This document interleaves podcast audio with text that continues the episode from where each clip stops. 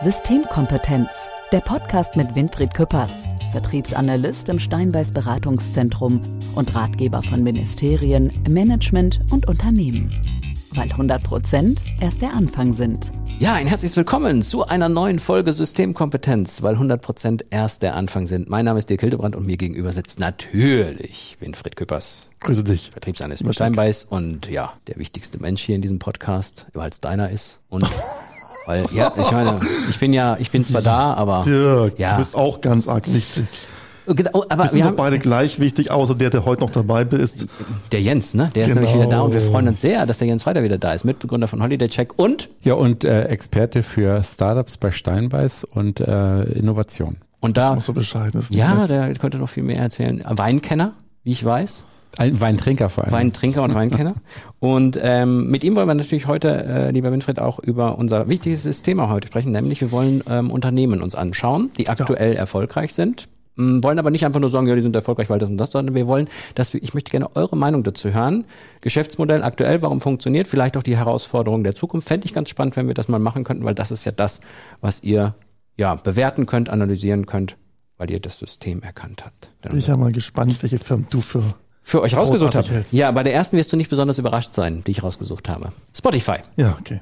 Ich möchte mal ganz kurz äh, die Dinge erzählen, die ich so weiß, und dann würde ich gerne ähm, mit euch darüber diskutieren. Also Spotify, ähm, klar, Musikdienst. Es gibt ja äh, die kostenlose Variante, äh, wo man dann ein bisschen Werbung kriegt etc. Man kann äh, aber auch ein Abo abschließen für, einen, für einen monatlichen Betrag. Ähm, Spotify hat einige äh, Abonnenten, wo sie auch über dieses Abo-Modell ganz gut Geld verdienen, ähm, sind aber auch bereit, jetzt gerade im Bereich Podcast sehr, sehr viel Exklusivkäufe zu machen. Sind natürlich in allen Ländern unterwegs. Gerade in Amerika investieren sie sehr, sehr viel. Mhm ähm, was das angeht. Also versuchen praktisch nicht eine Bibliothek von ganz, ganz vielen Podcasts zu machen, sondern versuchen sich praktisch eine exklusiv Podcast-Bibliothek aufzubauen mit Stars, mit Obama, mit Michelle und ähm, Barack äh, fiel gerade der Name des Ex-amerikanischen oh. Mann, Mann, Mann. Ist auch Ex. Wir, Ex, Ex. Ja, und wir dürfen ja auch sagen, wir sind ja hier äh, noch früh unterwegs heute, auch wenn ihr vielleicht heute Abend oder wenn es bei euch schon Abend ist. Also, wir wollen über Spotify sprechen, ich möchte mit euch darüber sprechen. Äh, Jens, vielleicht fängst du mal äh, kurz an, deine, deine, deine Einschätzung dazu. Also das Geschäftsmodell an sich, also oftmals basiert ja bei solchen Medienkonzernen das auch auf, ja, wir müssen erstmal ein bisschen Schulden machen, äh, bis wir da an, einen gewissen, an einen gewissen Punkt kommen, wo es funktioniert. Äh, bei Spotify ist das mittlerweile anders. Würdest du sagen, es ist ein Modell, was, was gut funktionieren wird, auch in Zukunft? Das ist vor allen Dingen jetzt, was ich interessant finde bei Spotify, ist, dass sie momentan äh, mit dem mit dem Abo-Modell rumexperimentieren. Mhm. Ja, also noch nicht in Europa, hauptsächlich in Amerika, indem sie äh, verschiedene Preismodelle anbieten mit verschiedenen ähm, ähm, Optionen. Mhm. Und das, das, das finde ich sehr, sehr spannend, äh, dass sie da das Abo-Modell noch ausweiten, um noch mehr, ähm, um noch mehr bezahlte Kunden zu bekommen. Und dazu gehört natürlich dann auch eine gewisse Exklusivität. Das mhm. können wir auch schon äh, aus der Filmbranche. Das ist bei Netflix, das ist bei Apple, das ist bei Amazon auch. Diese ganzen Exklusivtitel, die sorgen dann dafür, weil die auch entsprechend beworben werden, mhm. dafür, dass du dann zu denen überwechselst. Ähm, Winfried, ähm, jetzt ist es ja bei Spotify so, wenn du solche Leute wie die Obamas hast, ähm, die werden sehr wahrscheinlich ein bisschen Geld kosten, damit die da exklusiv was für dich machen und die kaufen auch sonst äh, ziemlich viel ein. Findest du, äh, ist das gewagt, das so anzugehen? Ähm, weil man natürlich dann auch wirklich viele, viele Menschen braucht, die sagen, das interessiert mich jetzt, das höre ich mir an und auch bereit sind, dafür eventuell Geld zu bezahlen. Nö, ist nicht gewagt, weil ähm, das muss sich gar nicht rechnen am Ende vom Tag. Sagen zu können, wenn du Barack Obama und Michelle Obama hören möchtest, musst du zu uns kommen. Wir sind die einzigsten weltweit, mhm. die sie exklusiv haben, ist ja schon eine Adelung. Mhm. Also ich glaube nicht, dass sie das machen, damit dieser eine Podcast sich total rechnet und alle Riesengelder ausgeben Misch, und das Mischkalkulation. Reine Mischkalkulation. Wie das ist es mit, auf Marketing. Wie ist es mit der Konkurrenz? Die wird natürlich immer größer, gerade im Podcast-Bereich ist äh, ganz neu kommt Samsung jetzt nach äh, Deutschland mit Samsung Podcasts. Es, es gibt natürlich Facebook, die neu jetzt dabei sind und die üblichen Verdächtigen Amazon Podcasts, Google Podcasts etc. Also die Konkurrenz wird immer größer und es sind ja auch keine kleinen, es sind ja ganz, ganz viele von den großen Giganten da am Werk. Ist das eher ein Vorteil oder ein Nachteil für so eine Einzelfirma dann? Da jetzt Giganten daran arbeiten, ist das Thema Podcast erst richtig groß geworden. Es gibt heute Unmengen an Podcasts.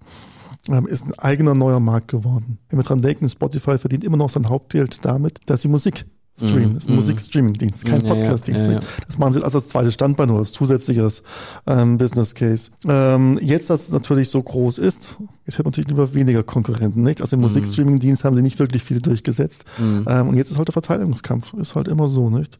Ähm, und das Problem ist, es sind viel, nicht viele Firmen, das ist nicht das Problem, viele große Firmen, die jetzt um das Ganze kämpfen. Und Mhm. Ist was es- du, Jens? Ja, ja, auf jeden Fall. Also ich, ich möchte die Parallelen, äh, ich, ich bin mit dem Podcast-Thema natürlich äh, schon drin, aber nicht so tief drin wie zum Beispiel mit dem ganzen Videothema. Ja. Mhm. Und da ist dieser Verteidigungskampf in, in, in, gerade voll im Gange und das wird für den Verbraucher kurzfristig auch immer komplizierter, weil er immer mehr Abos abschließen muss, um halt an die Mhm. Inhalte zu kommen, die exklusiv sind. Ja, das ist ähm, im Videobereich ähm, in der Tat schon jetzt der Fall. Wird vielleicht dann irgendwo noch im Podcast-Bereich kommen, dass du irgendwo dann drei, vier Podcast-Abos äh, hast äh, oder, oder ähm, ähm, ähm, äh, Dienste hast, die du abonnieren musst, damit Mhm. du dann an deine Podcasts rankommst. Ich könnte mir auch vorstellen, dass es vielleicht im Vergleich zur Vergangenheit die Änderung gibt, dass äh, früher war es so, dass die Unternehmen nicht so breit aufgestellt waren und dass dann viele in so einer Nummer, die alle auf dieser Blase waren, dann pleite gegangen sind. Aber die Unternehmen, die hier mitspielen, haben ja alle noch andere Geschäftsfelder. Das heißt, die werden wahrscheinlich, da wird der Schaden nicht so groß sein. Wenn, selbst wenn sie es nicht schaffen, die großen Marktanteile dazu kriegen, oder? Ja, auf jeden Fall. Es ist für alle nur ein kleines Standbein. Man will halt mitmachen. Ähm, aber ich glaube, dass das für das Thema Podcast unwahrscheinlich hilfreich ist, Ja. dass es viele gibt, die das auch den nächsten ähm, fünf Jahren noch locker mittragen können. Ja, da will man hoffen, dass dein Podcast noch in vielen Jahren zu hören. ist. Ich bin immer, da, da freue ich mich auch drauf, wenn man wirklich in zehn Jahren mal da drauf guckt, was man so am Anfang produziert hat. Das, das finde ich super. Oder wenn wir uns Folge zwei mal jetzt anhören würden. Meine Kinder hören es sich gerade an. Ja, guck, das ist gut, das ist gut. Findest du? Ja, logisch. Als gute Die sind sehr Nachtgeschichte. kritisch. Die schlafen dann ein. Tatsächlich, hat die Maike heute zu mir gesagt. Ich habe zu ihr gesagt, heute machen wir hier einen Podcast für diese Woche. Da meinte sie, ich kann ja dich zitieren, dass du ihn gerne hörst. Ja, zum Einschlafen. Nächste Firma. Ähm, vor der Tagesschau Bewerbung eingebucht hier. Bett 1 sieht man überall, haben Geschäftsmodell. Die meistverkaufte Matratze Deutschlands ist deren Claim. Ich glaube 199 Euro kostet sie. Ist ja eigentlich, klingt nach einem, nach einem Schnapper. Es gibt auch Konkurrenz jetzt. Emma zum Beispiel, auch eine, eine Marke, die sich da durchsetzen will. Ähm, wie funktioniert das Geschäftsmodell? Also in Zukunft, jetzt gerade scheint es ja ganz gut, wir investieren mal viel, um auf uns aufmerksam zu machen. Liegt es an der Marge oder wie? Ja, also die, im Matratzenbereich ist die Marge sensationell. Also es gibt wenige Sachen, wo du so eine Marge hast. Ähm, in der Optik hast du es noch bei den Brillen, nicht beim Handwerksoptiker. Das ist der Grund, warum du für eine ähnliche Brillen beim Filialisten 300 Euro zahlst, beim Optiker ähm, 1300 Euro. Das ist das gleiche Glas beim gleichen Hersteller, alles bei Zeiss, die machen nichts selbst. Ähm, die Margen sind sensationell. Im Matratzenmarkt ist die ähm, gigantisch, die Marge. Deswegen gibt es jetzt so viele Matratzenläden, oder gab es früher solche. Da kannst du durch Probe liegen, aber am Ende vom Tag ist dort ein Schaumstoff drin. Mhm. Jens, emotional vielleicht auch, so menschlich gesehen. Wir haben eine, eine Phase, wo die Menschen, oh, ich muss eigentlich gut schlafen, haben vielleicht auch die Problematik, dass sie in Zeiten der Digitalisierung viele, viele Konfrontationen mit Informationen im, im, im Berufsstress, dass sie sich mehr Gedanken über ihren Schlaf machen. Vielleicht auch deswegen gerade. Na, also glaube ich nicht. Ich finde find das Phänomen interessant, dass man die Matratze jetzt im Internet kauft. Ja, das kannte ich so. früher nicht. Mhm. Und da hat, also bei bet1.de zum Beispiel, gibt glaube ich zwei Faktoren, die da wichtig sind. Das eine ist, dass die wirklich bei Stiftung Warentest sehr, sehr gut abschneiden, ja, das ist Nummer eins. Und dann haben sie dieses, diese 100 Tage Liege, äh, Probegarantie oder sowas. Ah ja, das da haben die anderen auch. Von 100 Mhm. Tagen kannst du es zurückschicken, was natürlich nie jemand macht. Das ist genau wie diese lebenslange Garantie auf irgendwelche Produkte. Also niemand oder kaum jemand, das ist ja, das ist ja der Clou. Deswegen lohnt sich das ja für die Hersteller. Schickt irgendwie nach 20 Jahren ein Produkt zurück und sagt, also ich, jetzt ist irgendwie kaputt oder hat mir nicht gefallen oder so, solche Sachen, ja. Und dann ist, ist das durch die zunehmende Digitalisierung natürlich wirklich so, dass du auch bereit bist zu sagen, wenn das bei Stiftung Warentest gut äh, getestet wurde, kaufe ich mir die Matratze, ich leg sie zur Probe und ich kann sie, wenn ich möchte, dann wieder zurückschicken. Das gab es früher nicht. Früher waren die Matratzen auch deutlich hochpreisiger. Da bist du dann in, in, in, in, in in Fachladen gegangen, bist es da Probe gelegen und dann ähm, konntest du es dann nicht mehr zurückgeben. Technisch gibt es einen folgenden Unterschied. Ich habe den Markt mal analysiert vor einigen Jahren. Es gab früher schon Discounter. Das sind so diese Matratzenlagen, Mhm. Lagen, die dann so groß stehen, total hässlich.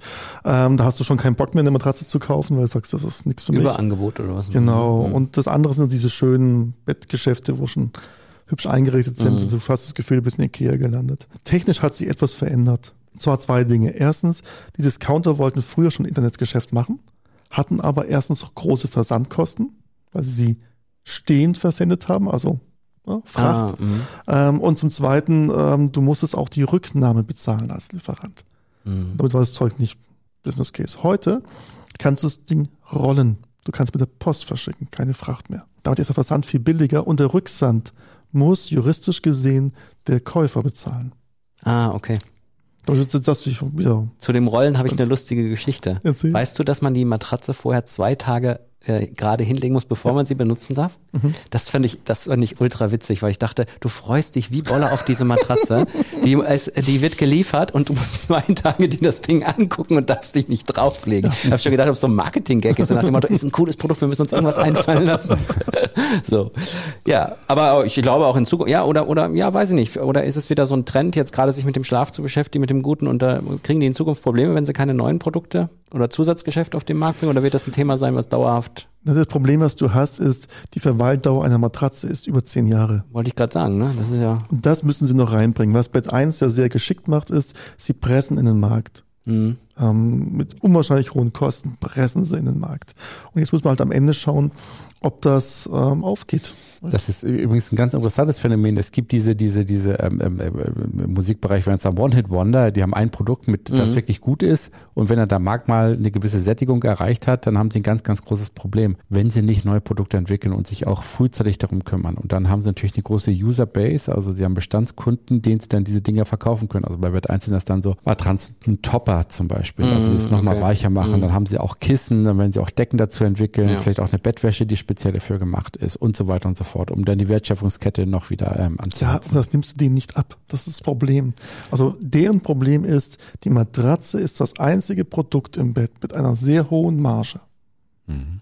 Bettwäsche, Marge, was Hochpreis 50 Euro. Die Ach so, du würdest bei Lidl für 7,99 Euro. Ah ja, du würdest sagen, man geht mit einer kleinen Marge in den Markt rein und hat dann, hätte dann Produkte, die, die höhere Margen haben und hier ist es genau umgekehrt. So, und da lohnt es sich, ihn reinzupressen. Mhm. Ich kann mir nicht vorstellen, dass Bett 1, darauf bin ich sehr gespannt, sehr viel im deutschen Markt zusätzlich verkaufen wird, außer sie kriegen es hin, halt dann über eine Triggerline die Leute eng an der Stange zu halten. Das ist auch ganz interessant. Ein ähnliches Thema ist diese Black Roll. Kennt ihr die? Die Black Roll, das ist so eine Faszienrolle. Ach so. Das ist irgendwie so ein, so ein, so ein, so ein Schaumstoff, auch so billigster Industrieschaumstoff, glaube ich. Ne? Ich habe auch einen. Das ist eine Katastrophe. ich auch eine. meine, meine Osteopathin, meine Physiotherapeuten haben mich ausgelacht. Ja, aber du sitzt gerade, habe ich so im Vergleich zur ersten Stoff, habe ich das Gefühl, nein? Du sitzt ja, gerade. ja, es ist ja auch morgens. naja, und, und, und da, aber ganz kurz, nur, um das schnell abzuschließen. Ja, das das ist ganz genau so. Riesenmarge, ganz tolles Produkt. Aber wenn halt mal der Markt in einer gewissen Art und Weise gesättigt ist, dann kommen die Mitbewerber ja aus, aus, aus Asien, die mhm. da auch reindrücken, die im Prinzip das Gleiche machen zu einem anderen Preis, dann stehst du da und hast keine neuen Produkte. Und dann musst du die wirklich sehr genau drüber nachdenken, was erfinde ich denn Neues? Und dann fängt das an mit irgendwelchen dann kann man da zum Beispiel in die Black Roll äh, noch so ein Ding reintun, dann vibriert sie. Ja, so. dann haben sie, haben sie mhm. auch kleine Bällchen oder sie haben die, die Black Roll für die Reise und so weiter und so fort. Der hat aber hier die Goldcard schon bei der Firma, glaube ich. Oder? Schon so ja, viel bestellt, ist, bei mir um die Ecke wohnen, so. sind sie. Kleiner Schwenk, weil du gerade gesagt hast, so äh, erfinderisch, erfolgreich etc. Lasst uns mal über Kineo sprechen. Ich glaube, Winnie, das kannst du ganz gut zusammenfassen, mal eben kurz, was die machen. Na, Kineo, also umgekehrt, ein ganz großer Trend, den du im Maschinenbau hast, ist Hardware as a Service. In der Softwarewelt kennen wir das schon. Bedeutet, ich bezahle nicht die Software oder die Hardware, ich kaufe nicht die Maschine, sondern ich bezahle die monatliche Nutzung. Mhm. Ist so ähnlich wie Miete, juristisch ist was anderes. Mhm. Wird heute meistens über eine Leasinggesellschaft gemacht, was eine Katastrophe ist. Macht keinen Spaß. Mhm. Und deswegen lässt du es. Ähm, und die haben ein Geschäftsmodell entwickelt, ähm, wo eben keine Leasinggesellschaft groß in Erscheinung tritt. Da sind alle glücklich. Der Hersteller der Maschine bekommt sofort von Kineo Geld. Der Endkunde kann die monatlich leasen über die nächsten Jahre. Mhm. Ähm, und genau das brauchen die. Ähm, in der heutigen Zeit unwahrscheinlich ein Trend, der sich gerade extrem entwickelt seit einem Jahr, liegt daran, keiner hat mehr Lust auf Investitionen, mhm. keiner will die Maschine, jeder will das Ergebnis. Mhm. Ja. Und wenn ich dann weiß, ich kann mit der Maschine pro Monat 3000 Euro sparen, an Personalkosten, an Mm, okay. höhere Effizienz und so. Mein, mein Gewinn ist 3000 Euro und dann sagt dir der Hersteller, klasse, davon gibst du 1000 an mich ab, die anderen 2000 gehören dir. Ja. Ist es ein schönes Business. Wenn er dir sagt, du musst erstmal 100.000 mehr bezahlen, damit du dann zukünftig jeden Monat 3000 Euro sparst, macht es schon weniger Spaß. Und die ermöglichen das. Und was die machen ist, die haben es aus der Startup-Welt gemacht, die kommen, sind viel im Silicon Valley unterwegs, haben viel Software as a Service gemacht und die ermöglicht gerade den mittelständischen Unternehmen, damit reinzukommen, kümmert sich um die gesamte Finanzierung und erklären denen, wie es geht. Schöne Zielgruppe, ne? So schöne kleine mittelständische Unternehmen in dem Bereich. Ja, das machen auch die großen mittelständischen Unternehmen sowas. Also das ist tatsächlich der große Trend gerade. Aber was interessant ist, ist, dass du musst mit den Leute schon überzeugen. Ich meine, das war mit Soft bei Software as a Service genau das Gleiche. Ja, dass man kann das halt, dass man ein Produkt kauft, dann hast du einen Server bei dir im, im, im Keller stehen Mhm. und sich darauf erstmal verlassen, dass du eine Firma hast, die vielleicht dann auch, die muss ja auch dann in fünf oder zehn Jahren noch da sein, damit Mhm. sie diese Software anbieten kann. Plus du hast Sicherheitsaspekte, plus das steht dann irgendwo im Internet, deine Daten, vielleicht können Hacker drauf zugreifen und so weiter und so fort. Es gibt eine ganze Menge Überzeugungsarbeit, die geleistet werden muss bei den Firmen, bevor solche Geschäftsmodelle sich durchsetzen. Aber das ist natürlich von den Finanzen her deutlich attraktiver, als, als, als ein Riesengerät äh, oder als eine Riesenmaschine vorzufinanzieren. Ja, und was ist heute schon Selbstläufer? Ne? Er hat ja die ganze Zeit das Telefon, das sind die Leasinggesellschaften, die gerne wieder, dazw die gerne wieder dazwischen wollen. Du weißt nicht, bet1.de ist, die sich bei uns beschweren, weil, weil du, du, du musst die Matratze von Bet1, ich habe lustigerweise gerade erst eine gekauft. Muss man nicht Wochen. zwei Tage hinlegen. Nein, das reicht, wenn du sie irgendwie eine Stunde oder sowas liegen lässt. Ach so, guck mal, dann war das bei Emma. Bei Emma weiß ich es aber, dass sie das da Ah, so. ja, ja, da hat er nämlich jetzt, Jetzt wisst ihr, wo ihr einkauft, das So, ist genau. auch gut zu wissen. Ähm, und da gibt's eben keine Matratze as a Service, vielleicht ist es die Zukunft. Nein, aber dieses as a Service Lösung jemand schläft dann für dich oder wie? im Hotelbereich gibt's das tatsächlich. Ähm, es bieten Matratzenhersteller Hotels an, Pay-per-Use. Bedeutet, jedes Mal, wenn die Also. Matratze gebucht wird als Zimmer, Ja. bezahlst du einen Obolus an den Matratzenhersteller. Was es heute nicht alles gibt, ne? Wahnsinn. Na, das ist halt dieses, wir möchten Menschen ermöglichen, eine Firma zu gründen. Und wenn du halt Matratzen kaufst für ein Hotel mit 250 Zimmern, bist du 500 Betten los, ah, Mhm. günstigsten Fall, sagen wir mal 200 Euro, ist schon ein Invest. Wenn man dir dagegen sagt, nun, ich will dein Geld gar nicht haben, Mhm. du bezahlst die Anlieferung, das ist okay, und dann bezahlst du mir pro Nacht zwei Euro. Keine Ahnung, das weiß ich nicht, Ja, was die ja, Zahlen ja, sind. ja. Dann sagst du, Mensch, ich verdiene 80 Euro pro Nacht, ich zahle zwei Euro pro Nacht, klasse Geschäft. Ja.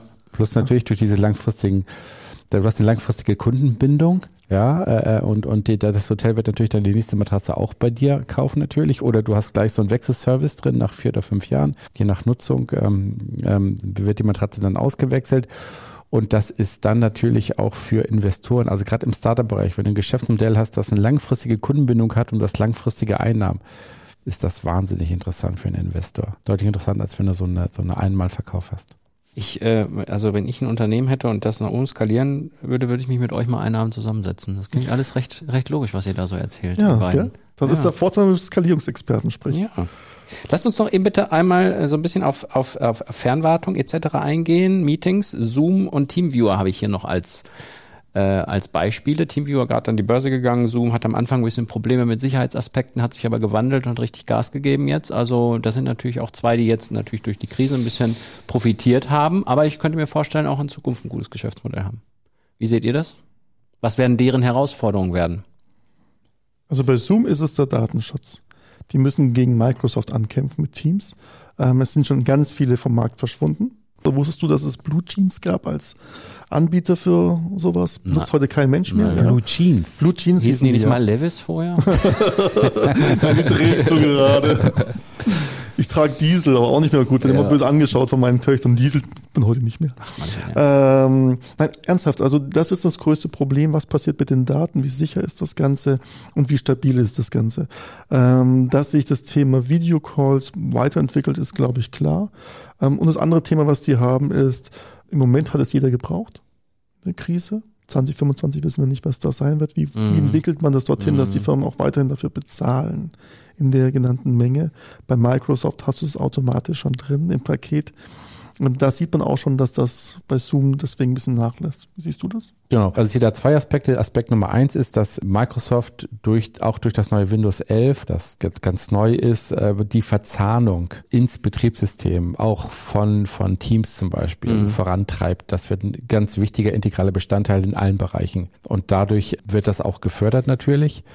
Auf der anderen Seite ging es für Zoom gerade in der Corona-Krise hauptsächlich um Marktanteile und deswegen haben sie die ganzen technischen Probleme einfach gelöst, indem sie Firmen gekauft haben. Und, und da war auch Geld überhaupt gar kein Thema, weil man ganz genau weiß, die Marktanteile, die ich mir jetzt in der Corona-Krise sicher, die habe ich dann, auch gegenüber von Mitbewerbern, die halt dann später kommen. Mhm. Weil jetzt im Moment braucht das jeder und ich bin eigentlich optimistisch, dass es mit Zoom auch gut weitergeht. Das Geld ist da, die Benutzer sind da und das wird sich zu einer ganz äh, ordentlichen Konferenzlösung auswachsen. Ne? Das ist meine Frage. Da bin ich echt gespannt. Schaffen die es raus aus der Nische oder bleiben die in der Nische? Das ist das spannend, weil sie haben die Kundenbase.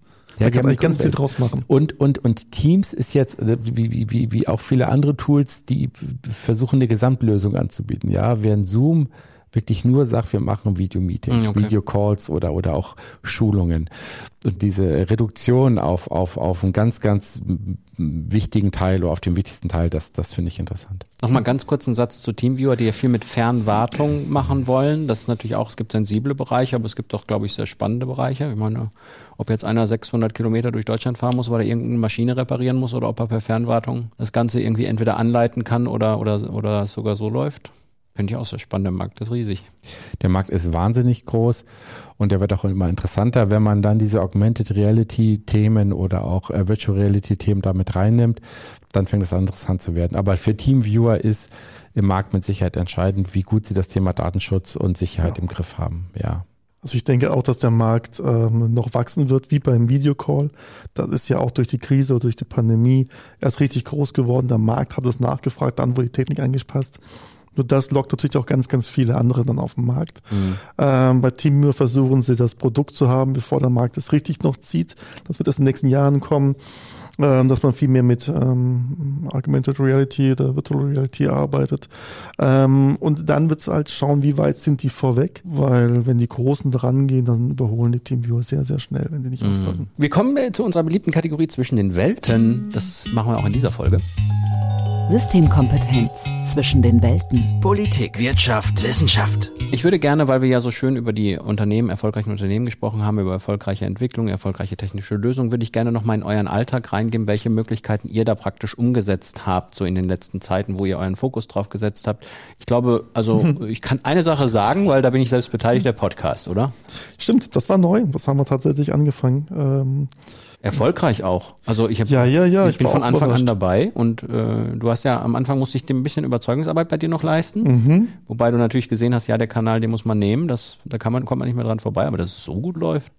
Auch Hätten wir nicht gedacht. Also wir so. haben jetzt festgestellt, hast du mal gesagt, fünf, die fünf besten Folgen über 100.000 Listener, ja. also so um die 100.000, das hat man vor kurzem ähm, geschrieben, fand das ich schon, finde ich toll. Ähm, nee, also ich bin ja so, so, so, so oldschool, ist ja kein Geheimnis. 47 Jahre ähm, Social Media war nicht so meine Welt. Ich mag lieber haptische Bücher. Ich wurde vor kurzem, ich habe so einen Hintergrund, also meine Videocall, ich habe eine eigene Videocall-Ecke und hinten dran steht Brockhaus. da meinte einer, das ist aber auch ein sehr antiker ähm, digitaler Bildschirm. Hintergrund. ähm, das ist haptisch, das ist zum Rausnehmen und wird von mir auch noch benutzt. Okay. So. Ähm, also so bin ich geprägt, ähm, habe mich dann überzeugen lassen von Podcast. Ja, muss ich auch zugeben, war nicht so meine Idee. Bin sehr überrascht, wie es geht. Wir haben auch Social Media deutlich mehr gemacht. Mhm. Ähm, bin überrascht, ich habe es mir heute mal wieder sagen lassen. Also wir haben ganz neu entschieden, klar haben wir schon lange Facebook-Seite, Instagram, mhm. aber wir machen geht auf Personality, weil das mhm. der Trend ist, mhm. Menschen in den Mittelpunkt stellen, persönlicher zu werden, angreifbarer zu werden, aber auch griffiger zu werden.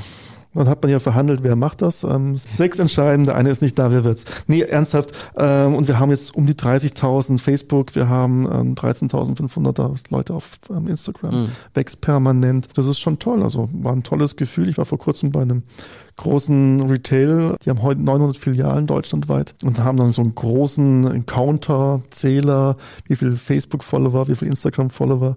Ähm, wir haben gleich viele Instagram-Follower. Ja, Jens. Erfolgsgeschichte. Bin total begeistert, ja. Und das alles ohne, ohne, ohne Modetipps und, und Foodblogs.